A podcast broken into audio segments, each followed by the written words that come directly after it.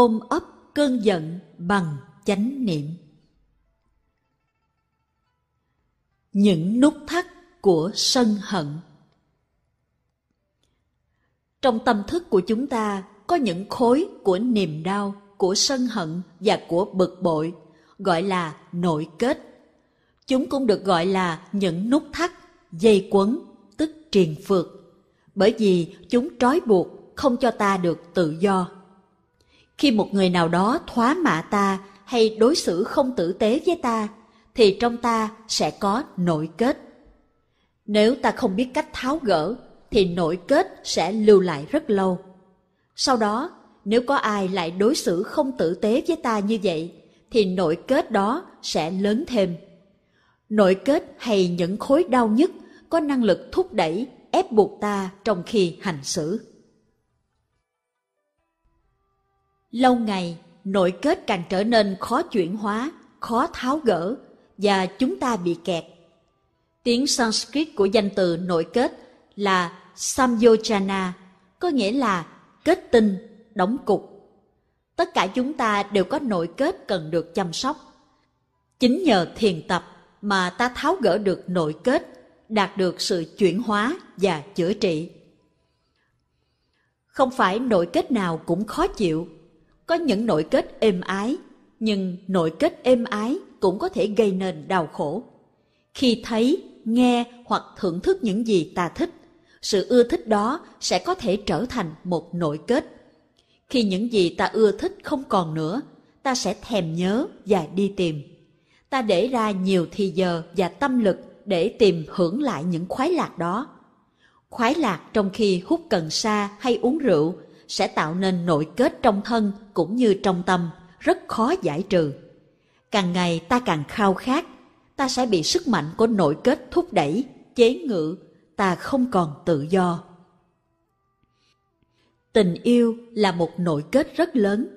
Khi yêu, bạn chỉ nghĩ đến người yêu, bạn không còn tự do. Bạn không làm được chi cả, không học bài, không làm việc, không thể thưởng thức một cảnh mặt trời huy hoàng hay một cảnh đẹp thiên nhiên. Bạn chỉ nghĩ tới đối tượng tình yêu của mình. Vì vậy, chúng ta nói tới tình yêu như là một tai nạn, như khi bị té. Khi yêu, bạn mất thăng bằng, cho nên bạn bị té vì yêu. Thế cho nên, tình yêu có thể là một nội kết.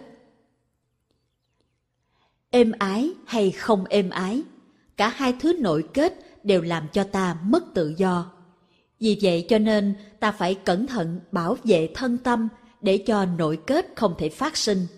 Ma túy, rượu, thuốc lá tạo nên nội kết trong thân. Sân hận, thèm khát, ganh tị, thất vọng tạo nên nội kết trong tâm.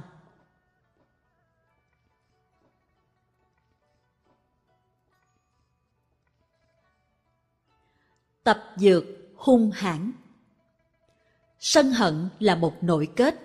Và vì nó gây đau khổ, cho nên ta phải tìm mọi cách để diệt trừ. Các nhà tâm lý trị liệu thích dùng câu, tống nó ra khỏi cơ thể. Và họ nói tới phương pháp xả hơi, cũng như xả hơi khói ra khỏi nhà bếp. Một vài nhà tâm lý trị liệu nói rằng, khi năng lượng của sân hận nổi dậy trong ta, thì ta phải xả nó đi bằng cách đấm vào gối hay đá vào một cái gì hay đi vô rừng mà la hét. Khi còn nhỏ, chúng ta không được phép chửi thề, vì chửi thề có thể xúc phạm làm mất lòng người khác. Vì vậy, chúng ta đi vào rừng hay một nơi vắng vẻ để hét lên những tiếng chửi thề, để xả ra những ép bức, bực bội trong mình. Đây cũng là xả hơi. Những người sử dụng cách xả hơi sân hận như là đấm gối, la hét thực ra là đang tập dược sân hận. Họ tự tạo cho mình một tập khí nguy hiểm. Họ luyện tập tính hùng hãn. Trái lại, chúng ta thì chế tác chánh niệm, ôm ấp và chăm sóc sân hận mỗi khi nó phát khởi.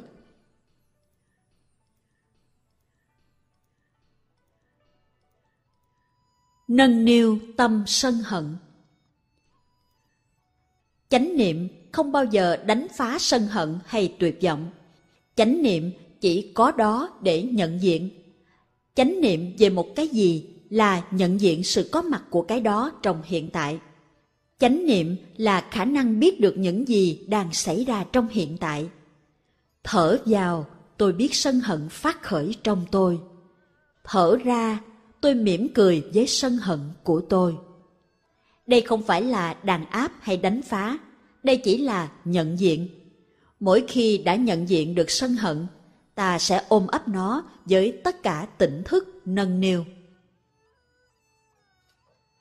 Khi trong phòng bị lạnh, bạn mở sưởi và lò sưởi sẽ phát hơi nóng. Khí lạnh trong phòng không cần phải đi ra khỏi phòng thì phòng mới ấm. Hơi lạnh được hơi nóng bao trùm và sẽ ấm dần. Không có chuyện tranh đấu giữa hơi lạnh và hơi nóng thực tập chăm sóc cơn giận cũng như vậy. Chánh niệm nhận diện và chấp nhận sự có mặt của cơn giận. Chánh niệm cũng như một người anh cả. Anh cả không đàn áp đứa em đang đau khổ. Chánh niệm chỉ nói, em ơi, có anh giúp em đây. Bạn ôm đứa em của bạn vào lòng và an ủi dỗ về. Đây chính là sự thực tập của chúng ta hãy tưởng tượng một bà mẹ giận đứa con thơ của mình và đánh con. Người mẹ ấy không biết rằng mẹ với con là một. Ta là mẹ của cơn giận trong ta và ta phải chăm sóc cơn giận như con ta, chứ không phải đánh đập. Cơn giận của ta chính là ta. Thiền tập không có nghĩa là đánh phá. Trong truyền thống đạo bục thiền tập là phép thực tập ôm ấp và chuyển hóa, chứ không phải đánh phá.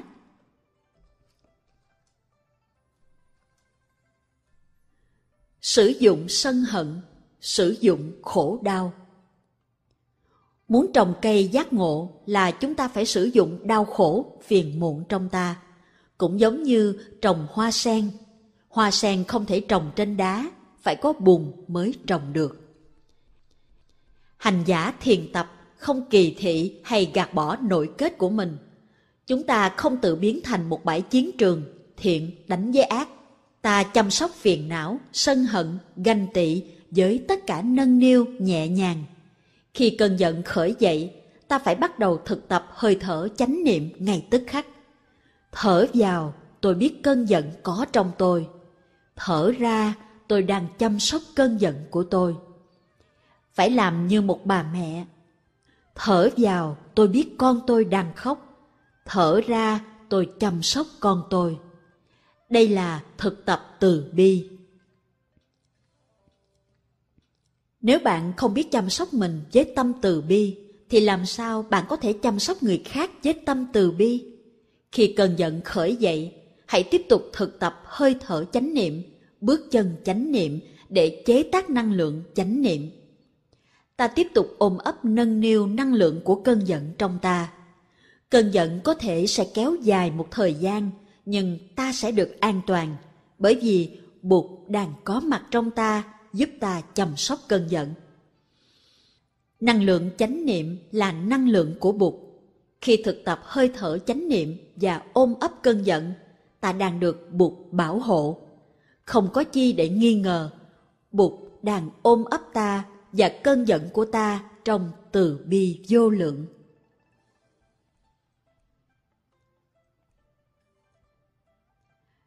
Trao truyền và tiếp nhận năng lượng chánh niệm.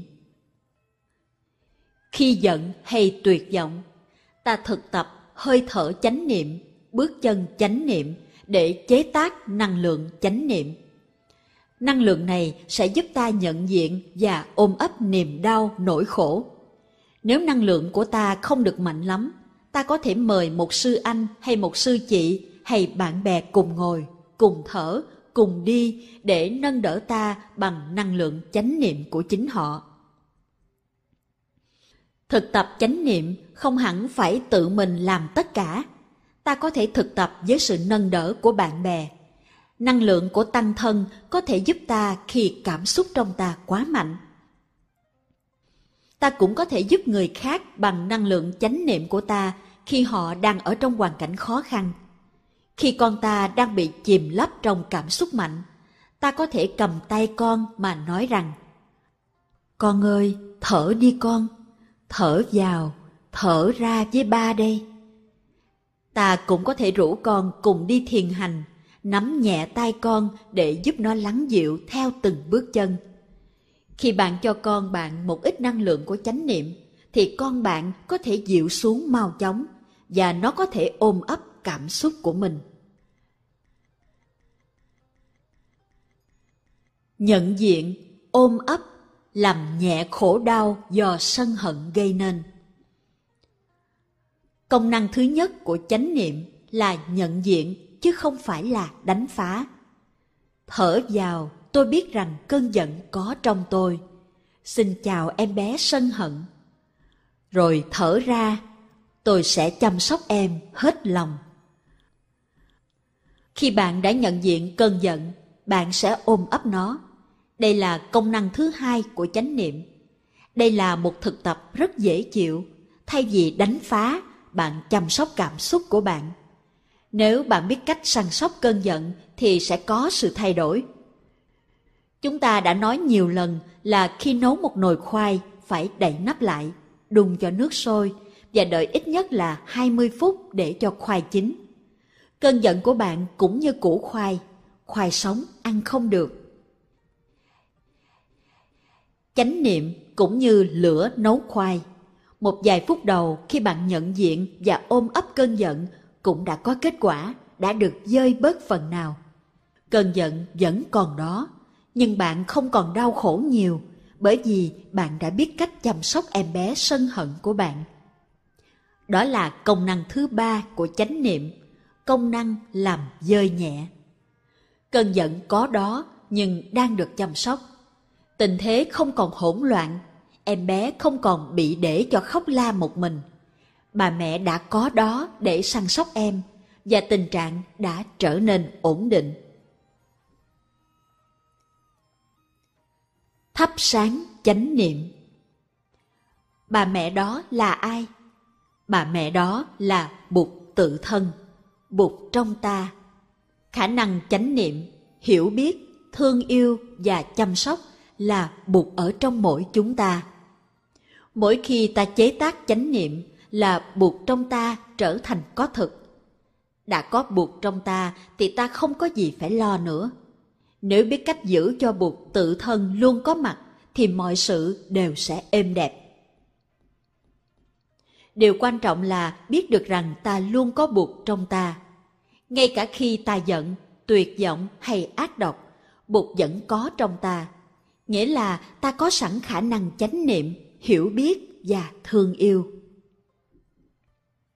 Chúng ta cần thực tập hơi thở chánh niệm, bước chân chánh niệm để có thể tiếp xúc với Bụt trong ta.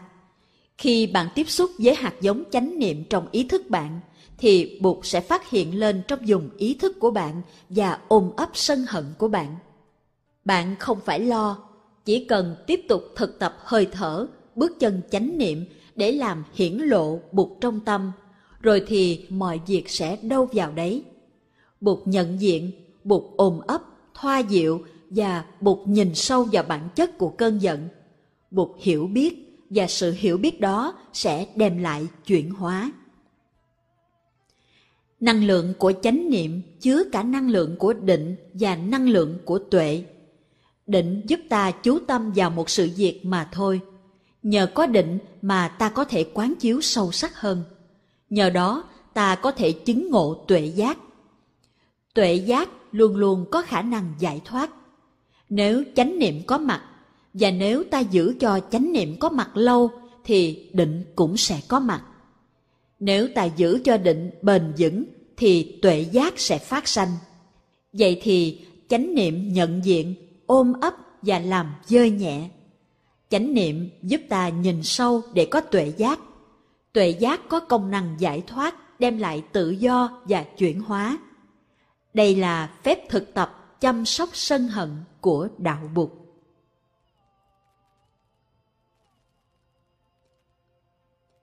Nhà hầm và phòng khách Chúng ta hãy lấy cái nhà để ví dụ cho tâm thức. Ta có thể phân biệt hai phần, nhà hầm là phần tàn thức và phòng khách là phần ý thức. Nội kết như sân hận chẳng hạn nằm ở dưới tàn thức, nhà hầm, dưới dạng những hạt giống. Hạt giống sân hận khi được tiếp xúc bằng nghe, thấy, suy tư sẽ hiện lên trên phần ý thức, phòng khách. Hạt giống sân hận phát hiện như một dùng năng lượng và làm cho không khí trong phòng khách trở nên nặng nề, khó chịu và chúng ta đau khổ. Khi sân hận phát hiện, hành giả phải lập tức mời năng lượng của chánh niệm cùng lên bằng cách thực tập hơi thở và bước chân chánh niệm để tạo ra một dùng năng lượng thứ hai, năng lượng của chánh niệm. Cho nên thực tập hơi thở, bước chân trong chánh niệm, thực tập làm các công việc hàng ngày trong chánh niệm là vô cùng quan trọng. Để khi năng lượng tiêu cực phát hiện thì ta sẽ biết cách để chế tác năng lượng chánh niệm để ôm ấp chăm sóc năng lượng tiêu cực ấy.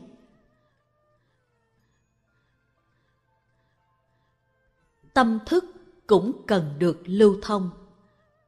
Cơ thể ta chứa nhiều độc tố, nếu máu huyết không lưu thông, độc tố sẽ tích tụ. Các độc tố ấy phải được thải ra ngoài, nếu không sẽ sinh bệnh. Xoa bóp là một trong những phương cách giúp cho máu huyết lưu thông. Khi máu huyết lưu thông thì gan, thận hay phổi sẽ được nuôi dưỡng và có khả năng đào thải độc tố. Vì vậy, giữ cho máu huyết lưu thông là rất quan trọng. Khi một nơi trong cơ thể có độc tố ứ động thì sờ vào ta sẽ thấy đau. Trường hợp của nội kết cũng vậy. Khi tiếp xúc với nội kết đau buồn, ta cảm thấy đau nhức trong tâm. Niềm đau nỗi khổ, buồn phiền, tuyệt vọng là những khối độc tố trong tâm thức. Phải thực tập chánh niệm để có thể ôm ấp và chuyển hóa những khối độc tố đó. Ôm ấp niềm đau, nỗi khổ bằng năng lượng của chánh niệm chính là xoa bóp, không phải xoa bóp thân mà là xoa bóp tâm. Tâm thức chúng ta có thể là đang trong một tình trạng thiếu lưu thông. Khi máu huyết vận hành không lưu thông thì thân ta bị bệnh. Khi tâm thức vận hành không lưu thông thì tâm thần ta cũng bị bệnh. Chánh niệm là năng lượng kích thích và thúc đẩy lưu thông để giải tỏa những khối đau nhức trong tâm.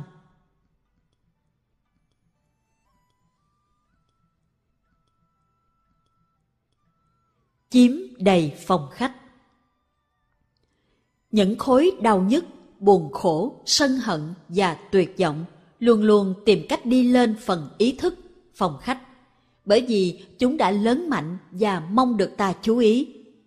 Chúng muốn phát hiện nhưng ta thì không muốn đau khổ vì sự có mặt của chúng. Ta tìm cách chặn đứng, ta muốn chúng cứ ở mãi dưới nhà hầm. Vì không muốn đối diện với nội kết, cho nên ta có thói quen là mời những người khách khác vào chiếm đầy phòng khách. Khi rảnh 5-10 phút không có việc làm, thì nội kết lại nhảy lên phòng khách gây lộn xộn. Để tránh tình trạng đó, ta đọc sách, xem tivi, đi dạo phố, làm bất cứ điều gì để chiếm lấp phòng khách. Bởi vì khi phòng khách chật kín thì nội kết khó chịu, không chen lên được. Tất cả mọi tâm hành đều cần được vận hành lưu thông. Nhưng ta không muốn chúng đi lên dùng ý thức vì ta không muốn đau khổ. Ta nhốt chúng lại. Ta sợ chúng vì nghĩ rằng nếu mời chúng lên thì sẽ khổ. Đó là lý do tại sao trong phòng khách của ta đầy nhóc khách lạ như sách vở, báo chí, cho tuyến truyền hình, chuyện trò để phòng tỏa, ngăn chặn không cho nội kết xuất hiện. Nhưng nếu cứ tiếp tục như thế, tâm thức sẽ không vận hành lưu thông và các triệu chứng của các bệnh tâm thần, của bệnh trầm cảm sẽ xuất hiện trong tâm cũng như trong thân. Đôi khi ta nhức đầu, uống aspirin không bớt. Chứng nhức đầu đó có thể là do tâm thần gây nên. Đôi khi ta bị dị ứng, chứng dị ứng cũng có thể do tâm thần gây nên. Ta uống tòa thuốc của bác sĩ, nhưng như thế chỉ tiếp tục đè nén nội kết mà thôi, và tâm thần ta ngày càng thêm bệnh hoạn.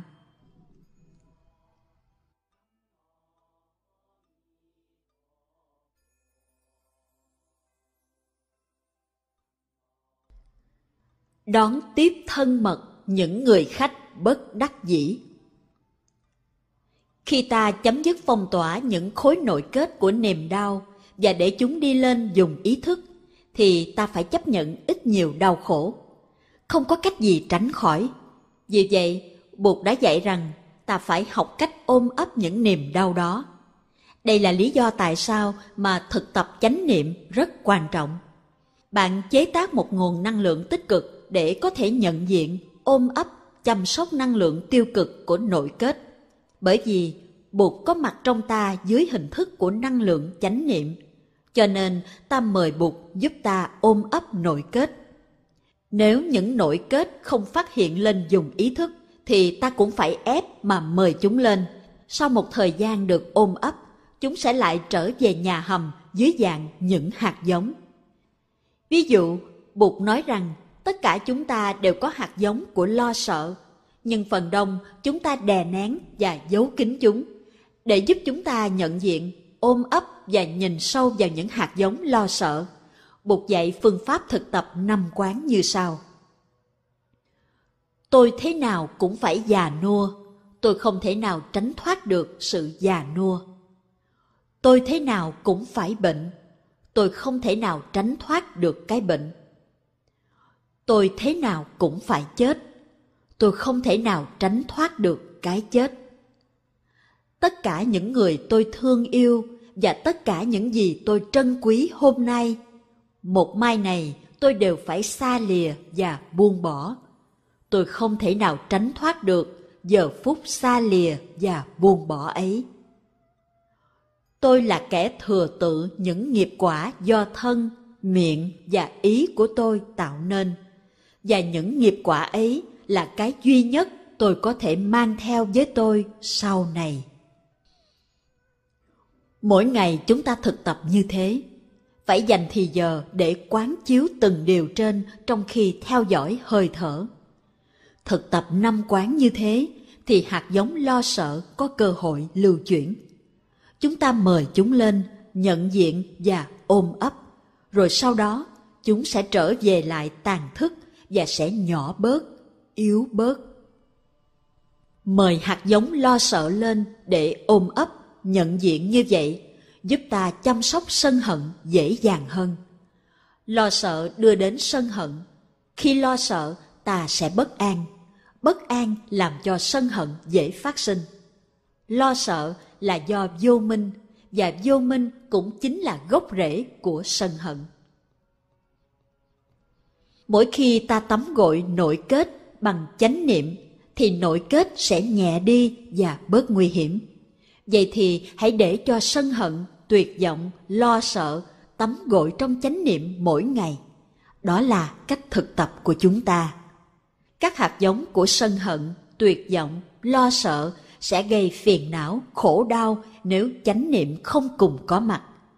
Nhưng nếu biết chế tác năng lượng chánh niệm, khi mời các nội kết lên dùng ý thức để ôm ấp, thì đó sẽ là một thực tập có khả năng chữa trị lớn. Nếu mỗi ngày ta đem các nội kết lên dùng ý thức để quán chiếu, rồi lại đưa chúng xuống tàn thức trở lại, là ta tạo ra một sự lưu thông trong tâm thức sau vài ngày hay vài tuần lễ thực tập như thế, các triệu chứng thần kinh hỗn loạn sẽ suy giảm. Chánh niệm làm công việc xoa bóp nội kết và các khối đau nhức trong tâm.